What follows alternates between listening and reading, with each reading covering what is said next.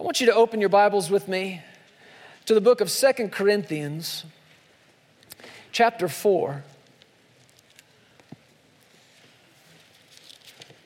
And while you're looking for Second Corinthians 4, I want to read something to you from Second Chronicles, chapter 7. This uh, is the account of when Solomon, King Solomon, had stood up when the temple was finished and had been completed, the construction was done. And as you read through the chapters leading up to that, you see that uh, mentioned a couple of times when the work was finished, when the labor was finished. God's big on you and I finishing. It's like we prayed just a moment ago. He is the author and the finisher of our faith. Finishing to him is a big deal. Why? Because anybody can start something. Do you hear me? Yeah. Anybody can start something. Finishing is what impresses God. Staying with it, sticking to it. I can start a marathon. Man, I could start one right now, as a matter of fact. But finishing one is a whole other story. Finishing.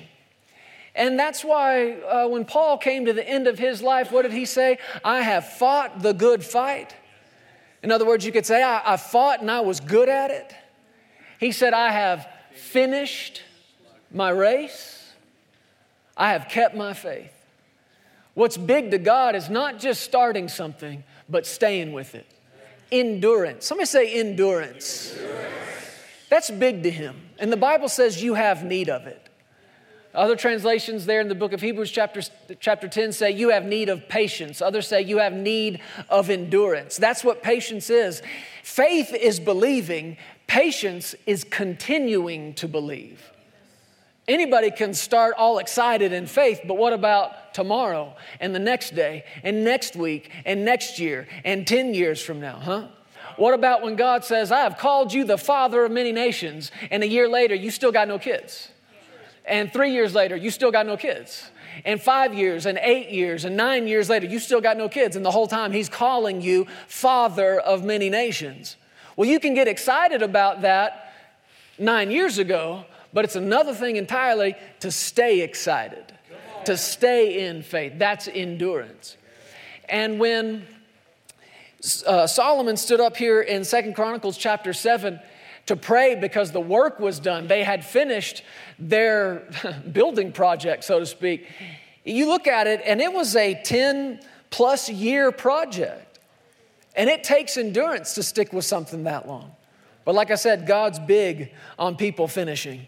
And you see that here in Second Chronicles chapter 7, verse 1 says, When Solomon had finished praying, fire came down. Fire came down from heaven and consumed the burnt offering and the sacrifices. Notice this, and the glory of the Lord filled the temple. Would you say that last line with me? Say it. The glory of the Lord filled the temple. And the priest could not enter the house of the Lord. Why? Because the glory of the Lord had filled the Lord's house. And when all the children of Israel saw how the fire came down and the glory of the Lord on the temple, they bowed their faces to the ground on the pavement and worshiped and praised the Lord, saying, Say this with me, for he is good and his mercy endures forever. This prayer and what we just read that came at the end of that prayer was the prayer of dedication. They had finished the work, and it was time to dedicate this thing to God and to His glory. And God responded to that prayer in a big way. What happened? Fire came down and consumed that offering. God came in person to pick up his offering that day. Fire came and consumed the offering, but it wasn't just the fire. What else was it? The glory. The glory of the Lord filled the house of God. Like we've already talked about quite a bit today, we are pressing right now towards dedication weekend and the dedication and the consecration and the separation of Legacy Church. Dedicating it to God, dedicating it to His plan, to His call, and to His purpose, and to His alone. This isn't our place, so to speak, it's His. This is His house. And if there's anybody we want to come to church, it's Him. And I believe the Lord gave me something that you and I are supposed to focus on together for the next several weeks leading up to the dedication of this place. Sarah and I took the kids away uh, for a little trip while they were on spring break last week. And as we were driving home, it was quiet, at least in the front seat. And uh, I was just praying in the Spirit over church this weekend and the coming weeks and just asking the Lord what direction He wanted to go. And I had some things on my mind. And I didn't get it exactly that day, but that was Friday. I believe I went to bed that night and woke up early Saturday morning from a dream, and I never had a dream like this before, but I believe the Lord gave me the title, if you will, of our series over the next several weeks. In that dream, I saw myself preaching it to you. I've never experienced that before. But He said, I want you to call it the fire and the glory. The fire and the glory. Somebody say it. The fire and the glory.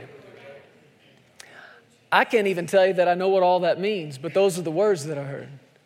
I do know this that even though we're reading an Old Testament scripture here, the book of Hebrews in the New Testament still calls our God a consuming fire.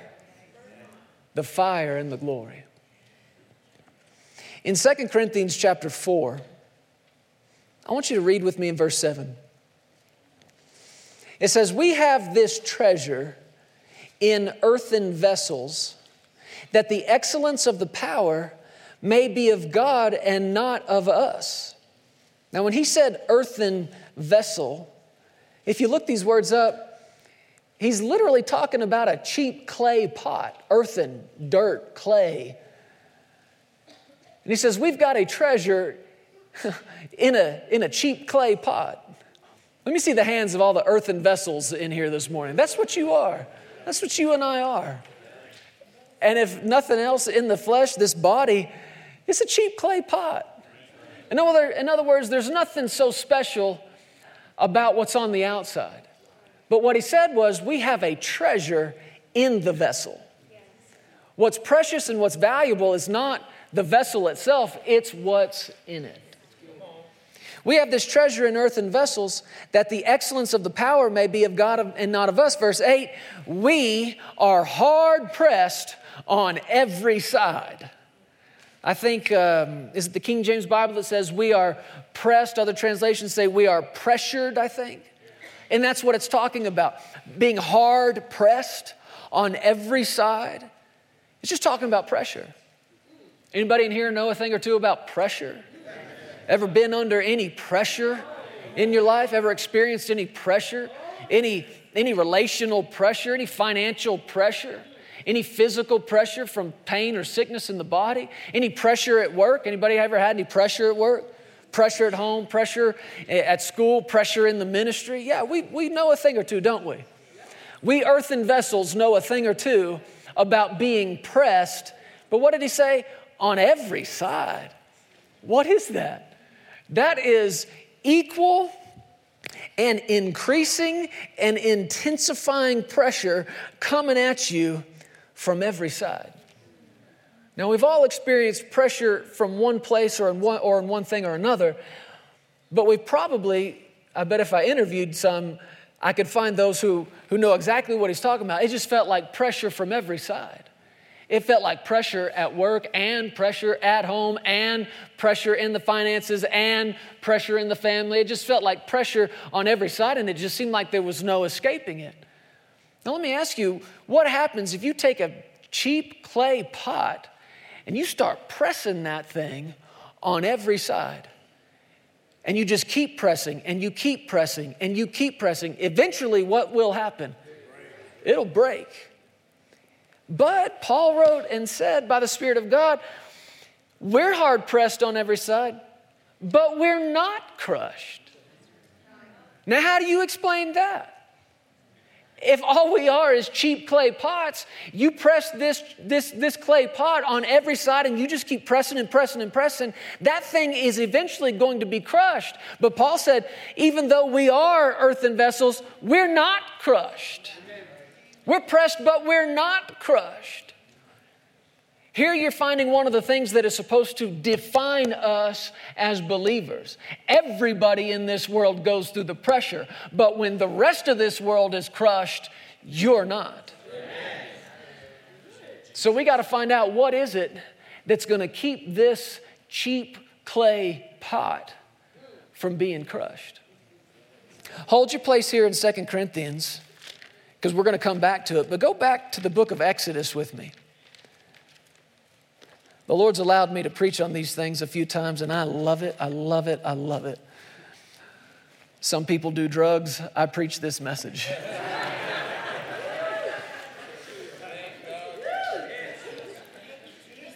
Go back to Exodus 33. You may be familiar with what's happening in these verses, but we're going to talk about a man named Moses. Now, help me out. Those of you who are steeped in Bible knowledge, is Exodus in the Old Testament or New? Is Moses an Old Testament guy or a New Testament guy? Old. We're reading in the Old Testament. And um, here in chapter 33, it's kind of funny, honestly, looking back at it. In the beginning, I'll paraphrase God told Moses, He said, Look, you go. You take these people who, he's even said it like this, who you brought out. these people who you brought out of Egypt, you go to the land I told you you could have. But then he said, I'm not going with you because these people are a stiff necked people. We might use the word hard headed. And some people just think of that as part of their personality. But if it is part of your personality, get rid of it. God was not okay with a bunch of hard headed, hard hearted, stiff necked people who would not just do what he said to do.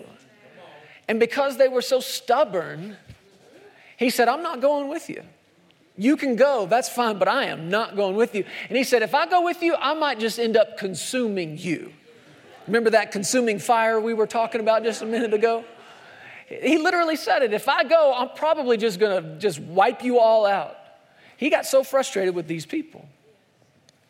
But in uh, verse 12, well, if you were to back up, you would see in verse 11 that, or in, in the verses before Moses had set up a tent, and he called it the tent of meeting, where God would come in the cloud and he would speak to Moses.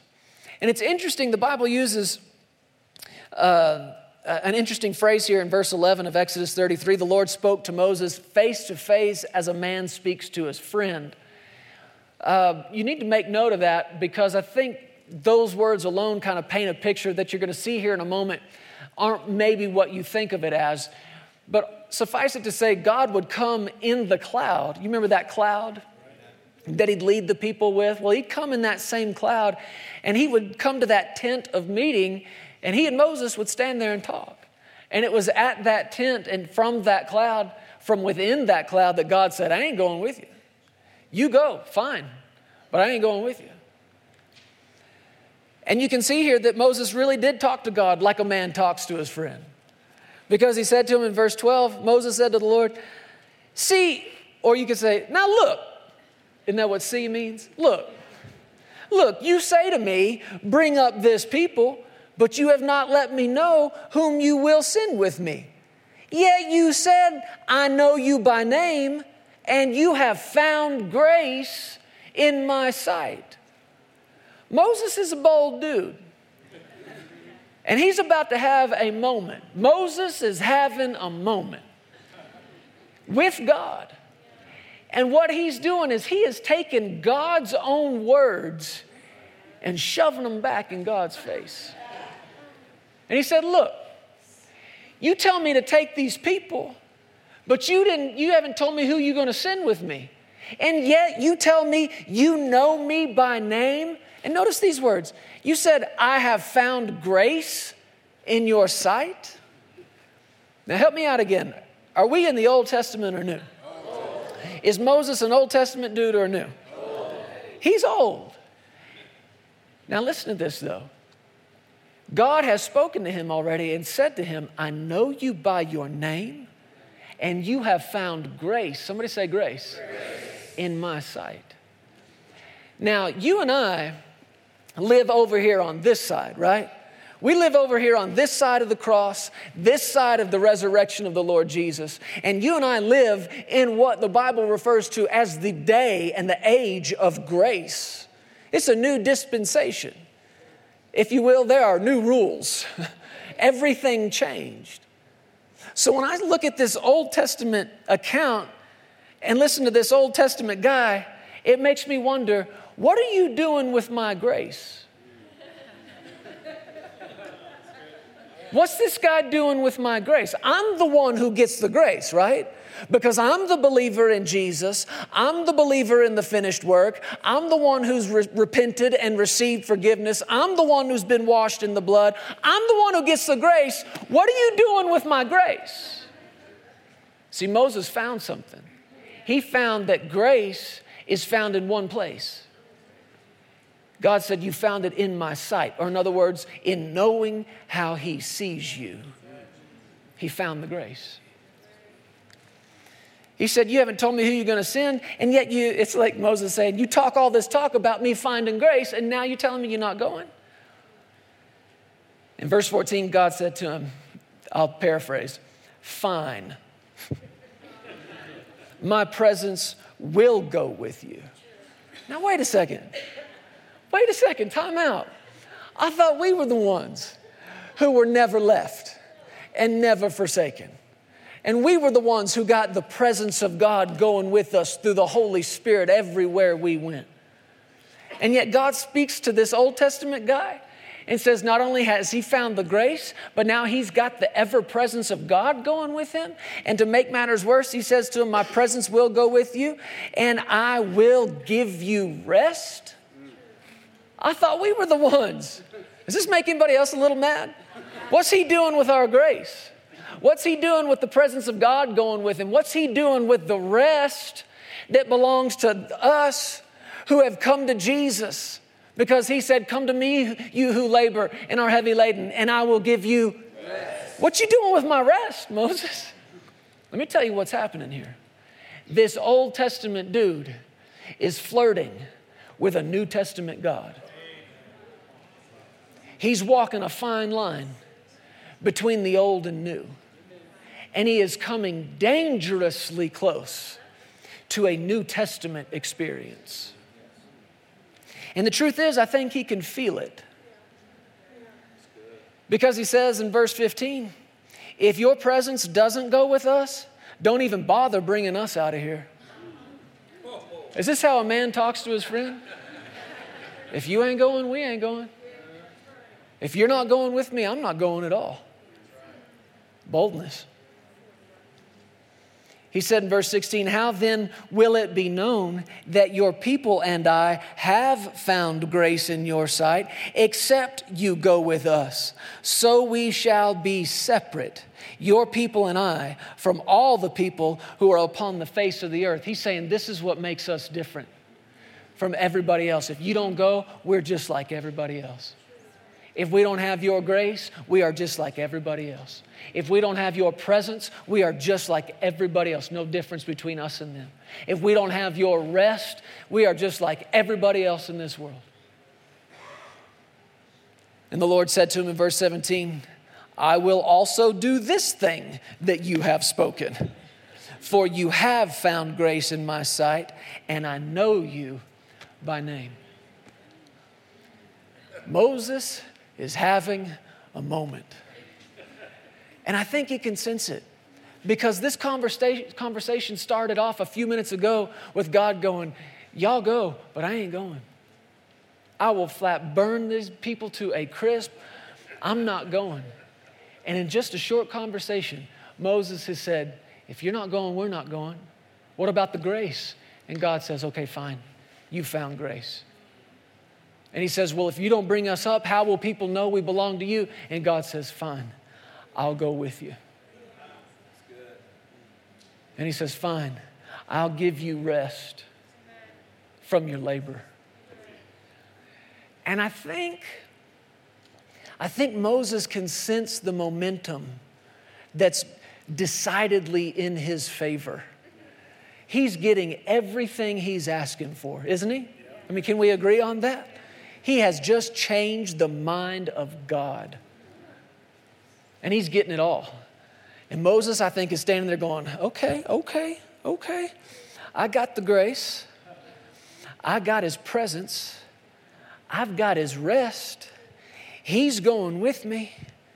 And I think he says to himself, I'm going for it. I'm going all in. And you know what he shouted out in verse 18? Show me your glory. Show me your glory. Now, the Bible doesn't record awkward silences, but I think if it did, there'd be one right there. Because God looked back at him and essentially said, No. What did he say to him? He said to him in verse 20, You cannot see my face. So, evidently, that's where the glory is, is in his face. He said, You can't see my face, for no man shall see me and live. Moses said, Show me your glory. And God said, I could show you, but then I'd have to kill you because no man can see me. You can't see my face and live. Show me your glory. I got his grace, I got his presence, I've got his rest. I want the glory. Show me your glory. I think what Moses was saying to him was, I'm done talking to you with this cloud between us. I'm done with there being something hiding you from me. I know you're in there. It's bright, but it's concealed. And that's what clouds do. On a cloudy day here, the sun might be in the sky and there's light in the environment, but you can't actually see the sun. Why? Because those clouds act like a veil and that sun hides behind it. I mean, how many times do you get up? We've got this big, beautiful mountain out there in front of us. And there are days when you can see it, and there are days when you can't. Now, if you've never seen it before and you show up on a cloudy day, you might have no idea that there is a 14,000 foot mountain behind those clouds. But there is. I said, there is. And when the clouds clear, it's a whole new view. It's unveiled. You can see clearly, right? And I think that's what Moses was saying to God. I'm done with this stuff between us. I'm done talking to you through this cloud. Show me your glory. I want to see your face. And God said, No, I can let you have a taste of the grace. I'll go with you into the promised land. I'll even give you rest. But no man can see my face and live. I believe there are a couple of different things that probably would have served to kill Moses on the spot had God come out from behind that cloud and lifted that veil. When you study the word glory itself, it literally means heavy, it means weighty, it also means brightness and splendor. Both in the Old Testament and New, it means the exact same thing the brightness of His glory. I believe that if Moses had even for a second seen actually face to face and not, not with a veil between them, it would have been too bright. It would have been so bright that he just would have been burnt right there on the spot. But not only would it have been so bright that he couldn't stand it, it would have been so weighty, so heavy. And this is one aspect of the glory of God I'm not sure we're familiar enough with the weightiness of it, the heaviness of his presence. Weighty. I think it would have been crushing. The glory and the fire, the fire and the glory. I think one thing we may see through this study is that the glory of God is the actual atmosphere of heaven. We breathe in the atmosphere here on earth, and heaven has its own atmosphere. But if you've ever studied any of these things, you know, even traveling from planet to planet within our own solar system, the atmospheres are different. And you may weigh one thing on earth, but you weigh something else somewhere else. How could that be? Well, the atmosphere is different, the air is heavier, the glory is heavy, the glory is weighty. But what God did say to him, after he said, Show me your glory, God said to him, Here's what I'll do I'll make my goodness pass before you, and I will proclaim the name of the Lord before you. I will be gracious to whom I will be gracious. I will have compassion on whom I will have compassion. But he said, You cannot see my face, for no man shall see me and live. And the Lord said, Here's a place by me, and you will stand on the rock. So it will be while my glory passes by that I will put you in the cleft of the rock and will cover you with my hand while I pass by. Then I'll take away my hand, and you will see my back, but my face. Somebody say, My face. My face, what did he say? My face shall not be seen.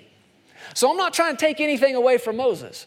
There is no mistake in this. He had a moment with God that day, and he got to see the goodness of God. And this experience he had with God, where God put him in the cleft of this rock, and as the glory passed by, he hit him with his hand and then he removed it, and he got to see the back of God. But we have to admit, he didn't get to see everything, did he? You have to admit that. God said, You cannot see my face. In other words, you can't see everything. There is some that I can show you, but there, there is some that has to remain veiled, that has to stay hidden. If you still have your place there in 2 Corinthians, go back with me. We were in 2 Corinthians 4, but back up just one chapter to 2 Corinthians 3. 2 Corinthians 3 is the New Testament perspective of the Old Testament story we just read. And in verse 7, you pick up on that when he says, If the ministry of death, written and engraved on stones, what's he talking about? The Ten Commandments. Is that not what was written and engraved on stones? As a matter of fact, that's exactly what happened right after Moses saw what he saw. God told him, Get tablets and I'll write on them. So you see, this is the account that he's talking about. He said, If the ministry of death, written and engraved on stones, was glorious, so that the children of Israel could not look steadily at the face of Moses because of the glory of his countenance, which was passing away. I want you to note in these next several verses how many times the word glory or glorious comes up over and over and over. But I want you to notice here, he's comparing two glories. Moses said, Show me your glory. I'm done talking to you from behind that cloud. Show me your glory. I want to see your face. And God said, No man can see my face and live. But what the scripture is telling us here is that that ministry, written and engraved on stones, it had a measure or a degree of glory. If the ministry of death, written and engraved on stones, was glorious, so that the children of Israel could not look steadily at the face of Moses because of the glory of his countenance, which glory was passing away. What's he talking about? Whatever Moses saw that day so saturated him. It saturated his clothes, it saturated his skin, his being. He didn't even see everything. And again, I'm not taking something from him because he had a moment. He saw something, and it so got on him that it saturated him, and he put a veil over his face. And he said, If that was glorious, verse 8, how will the ministry of the Spirit not be more glorious? So you can see here we're comparing two different glories. For if the ministry of condemnation had glory, the ministry of righteousness exceeds much more in, say it with me, glory. For even what was made glorious, had no glory. I mean, it's over and over. Had no glory in this respect because of the glory that excels. For if what is passing away was glorious, what remains is much more glorious. Therefore, since we have such hope, we use great boldness of speech, unlike Moses, who put a veil over his face, so that the children of Israel, thank you, Lord so that the children of Israel could not look steadily at the end of what was passing away. But their minds were blinded. For until this day, the same veil remains unlifted in the reading of the Old Testament. Why? Because the veil is taken away in Christ. Whatever's blocking the face is taken away in Jesus. Hallelujah. There's even a vestige of this left in our culture today when a man and a woman stand at an, at an altar of marriage. The bride comes walking down the aisle, but in many cases, we've seen it over and over. What does she have over her face? A veil. Now, these things are more than just tradition, they represent something. And it's not until that covenant is made and they've entered into that covenant that he's allowed to lift that veil. Now, he knows there's a face behind there. At least there better be. He knows that there's something, there's someone behind there, but that veil represents the fact that you don't get access to all this.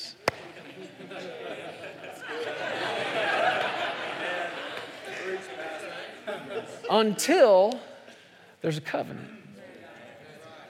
Unless and until we enter into this thing and the two become one, there will be something between us. She's there, but there's something blocking the view. This veil thing is a serious thing. I laugh about this sometimes. You look back at the Old Testament. You remember Jacob? How he fell in love with Laban's daughter? Who did he fall in love with? Rachel. And he said to Laban, I love Rachel. I want to marry Rachel. And he said, Okay, you work for seven years and you can marry Rachel. He works for seven years, and the Bible says to him it seemed like no time at all. It's romantic, right? And then comes the wedding day. And I don't know, I mean, you know what happened, right? Laban tricked Jacob. And the Bible says Rachel had a sister, and her name was Leah. And the Bible says about Leah that she had a delicate eye. I think that's the Bible's way of saying that Leah had a nice personality. because it makes a very clear distinction. Rachel was beautiful, Leah had a delicate eye. and I don't know what happened on that wedding day. I don't know if she had on some full body veil or what. When she comes walking down that aisle and Jacob's kind of looking, going, Is that Leah? Is that Rachel? Who is that? But the, all we know is that the Bible says they got married, they had this huge party and they drank and they drank and they drank until they were drunk. And it wasn't until the next morning that Jacob comes out and says, Wait a second! That's Leah! That's Leah! And I think the moral of this story is clear, young people. If you drink alcohol, you will marry the ugly sister. I don't, I can't see any other thing to be drawn from that other than that revelation right there. But you gotta wonder how did he even pull that off? How was he able to trick him?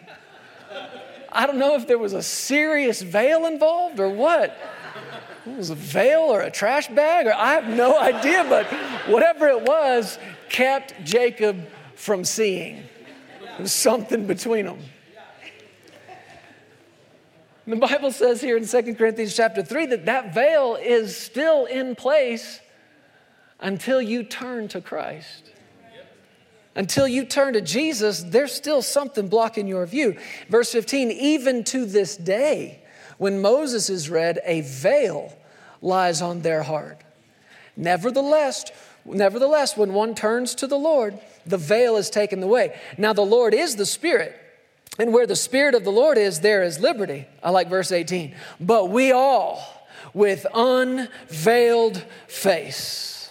That's the title of this message today. With unveiled face.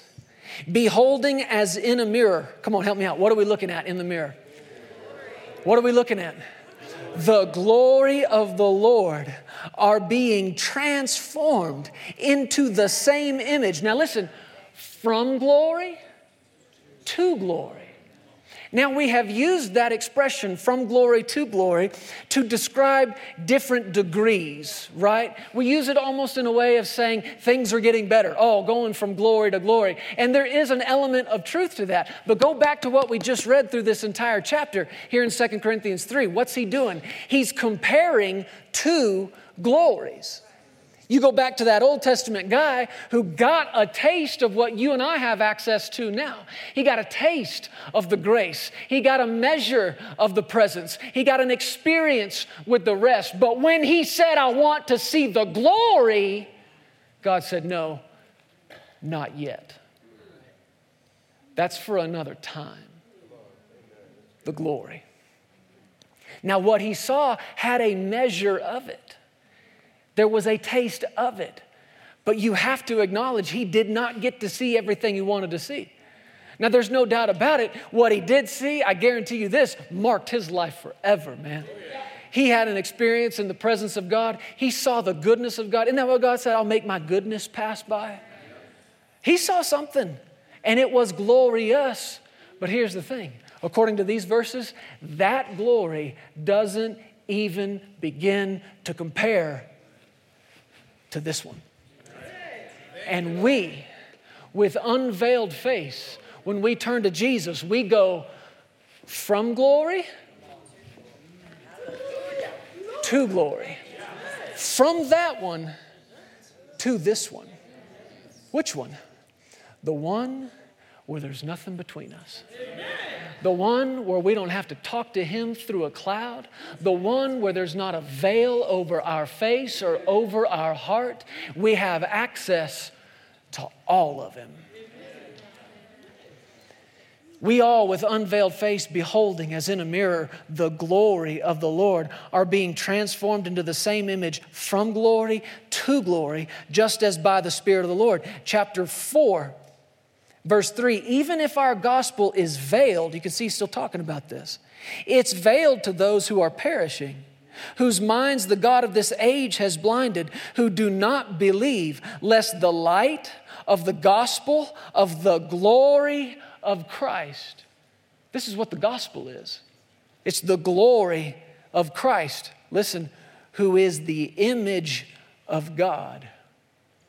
The image of God. What was Moses wanting to see? I'm done looking at a cloud. Let me see the light behind it. I'm done looking at this view. I want to see the source of the brightness. And God said, No, you can't see my face. You know what the Bible says about Jesus?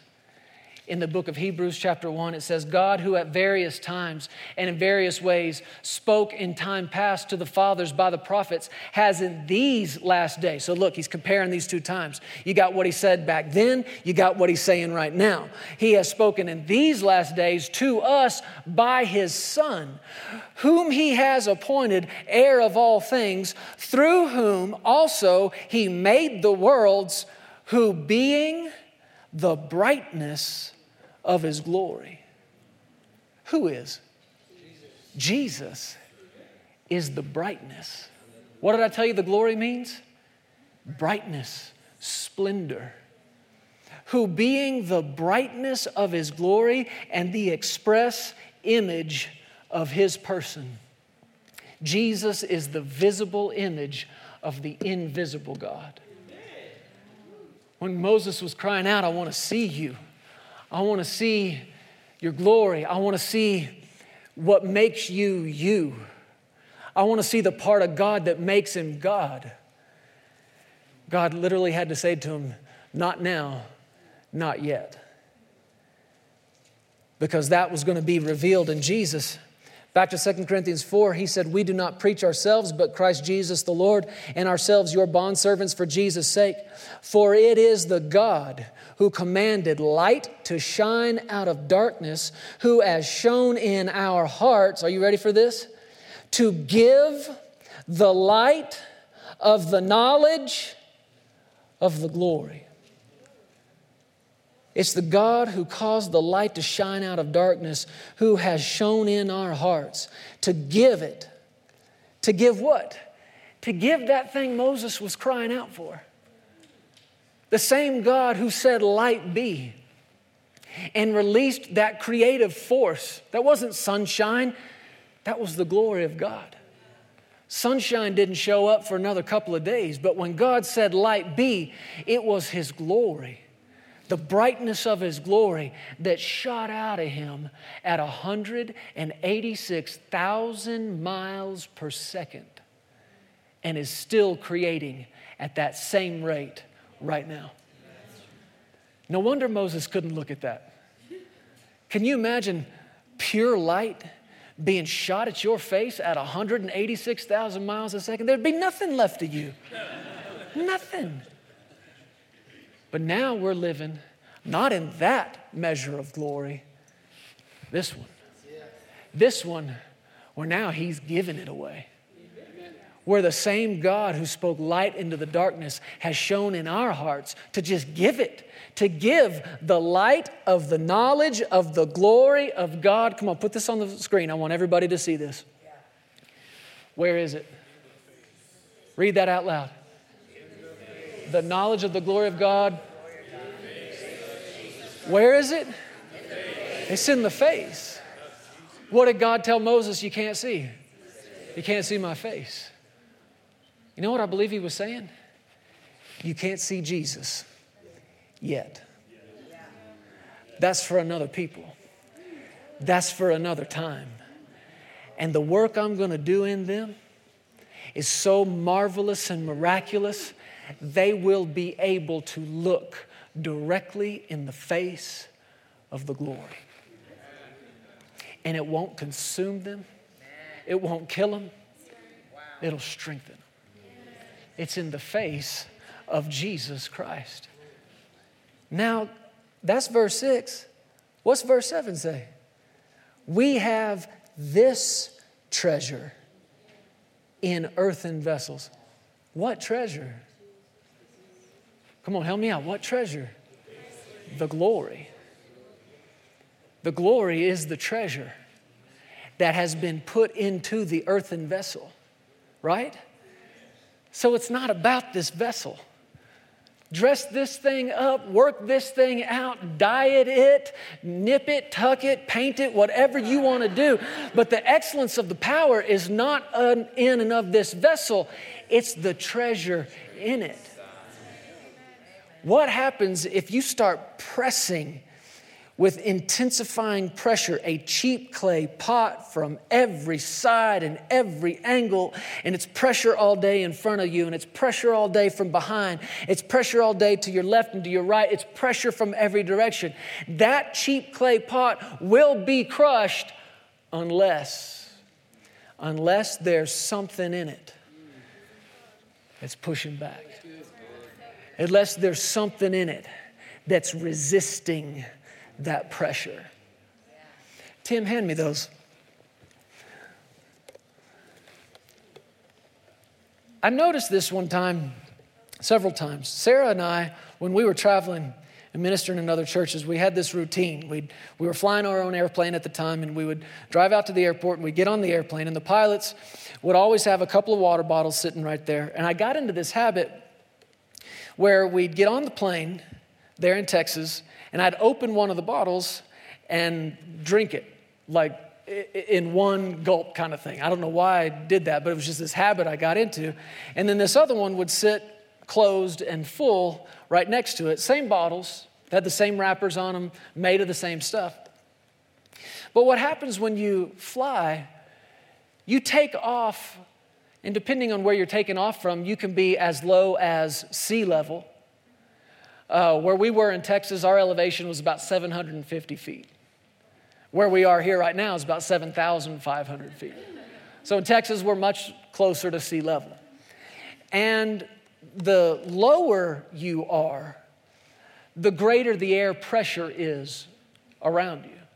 At sea level, air is pressing against your body at 14 pounds per square inch.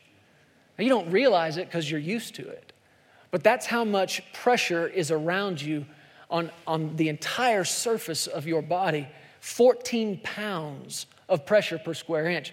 But the higher you go, the less the pressure. I said, the higher you go, the less the pressure.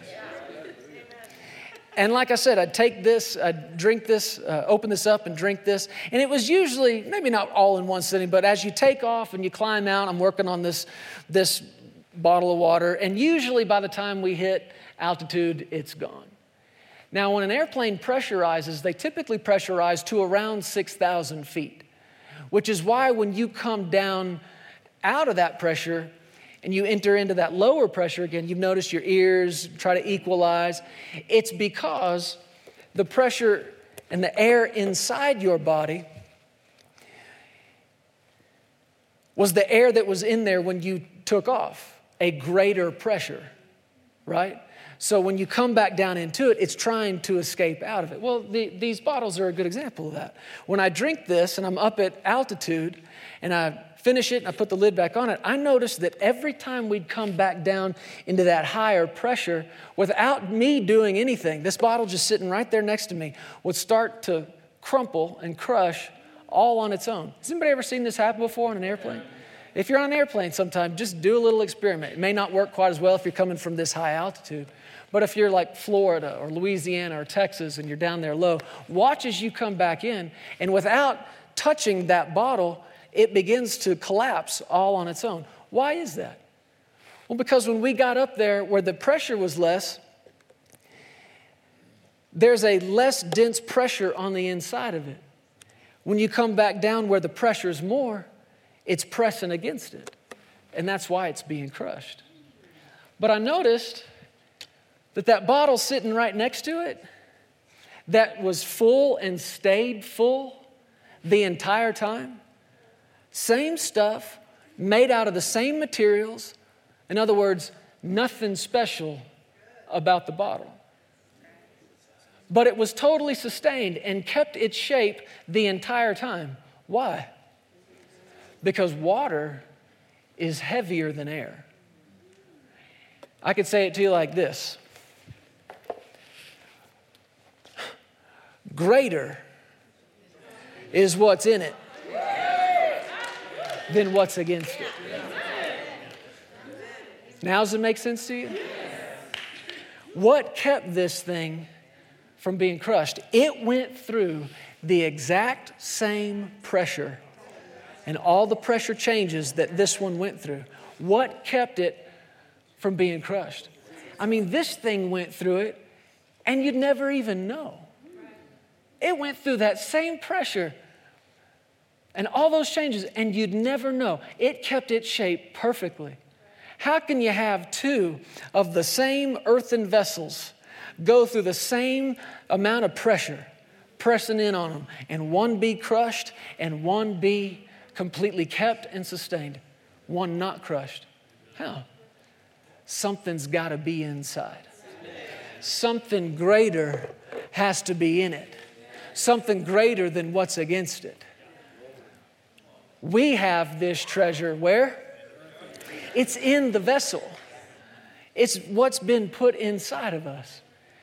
And that's why you could take two people and put them through the same pressure, the same financial pressure, the same marital pressure, huh? the same pressure at work, the same pressure at school, the same pressure in their ministry or whatever it is they do, and one come out crushed and one come out looking like Nothing ever even happened. One come out not even smelling like smoke. How does that happen? Well, greater, or you could say heavier, weightier is what's in this one than the pressure that was against it. Greater is He that is in you than he that is in the world. Weightier is the glory that is in you than the pressure that's against you. Is this helping?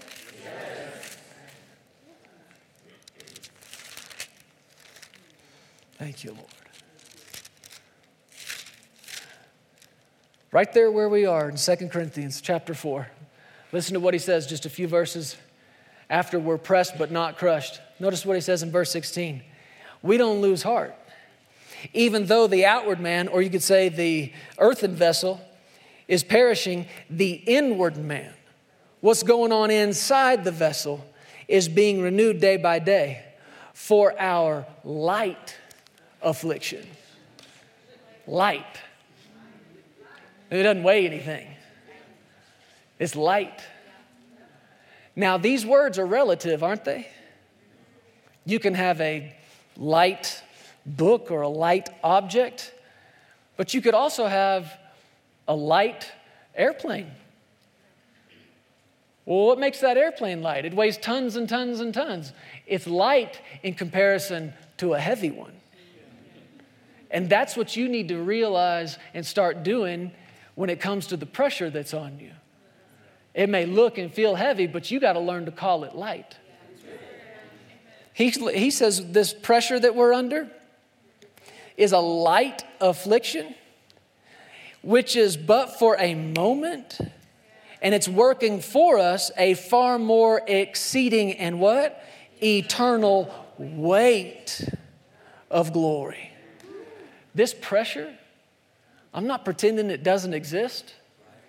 Huh? I'm not saying it's not coming. Hey, you don't you know this, the pressure's on. You don't even need me to tell you that, do you? The pressure is on. But what you may not know, but you will today, is that that pressure is light and momentary compared to this exceeding and eternal weight of glory that's on the inside of you.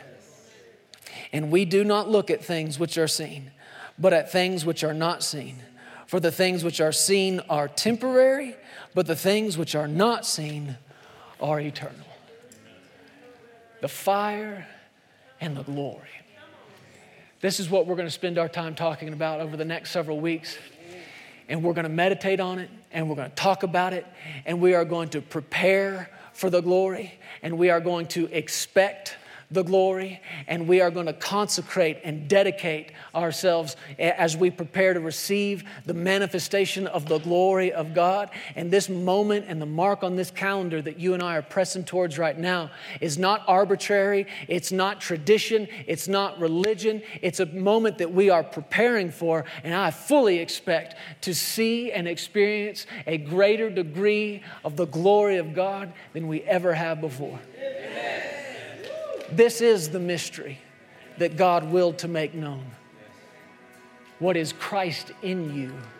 The hope of glory, the expectation of that glory. Anybody else stirred up about this a little bit?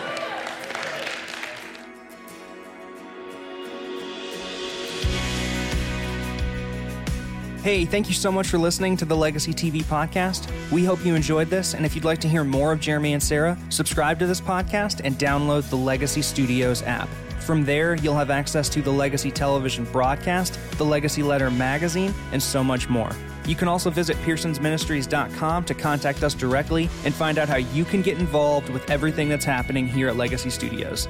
Be blessed today. We love you. Remember, you are always welcome here in the House of Faith.